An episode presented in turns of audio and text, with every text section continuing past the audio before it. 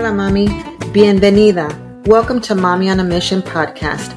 I'm Mariana, the founder and CEO, Chief Empowerment Officer of MAMI on a Mission Life and Career Coaching. Today, I'm your host and fellow mujer alcanzando metas imposibles, empowering Latina women and all women to reach their impossible goals one dream at a time. I'm also God's child, a Tejana, BOI from the Texas Gulf Coast, wife, mom, yaya, animal lover, and entrepreneur. Whew, trust me, mija, I know what it's like to juggle all the things in life. But wait, why mommy? I'm not a mom, you say? Girl, don't touch that next button. Mommy is a term of endearment to demonstrate the love that I have for you.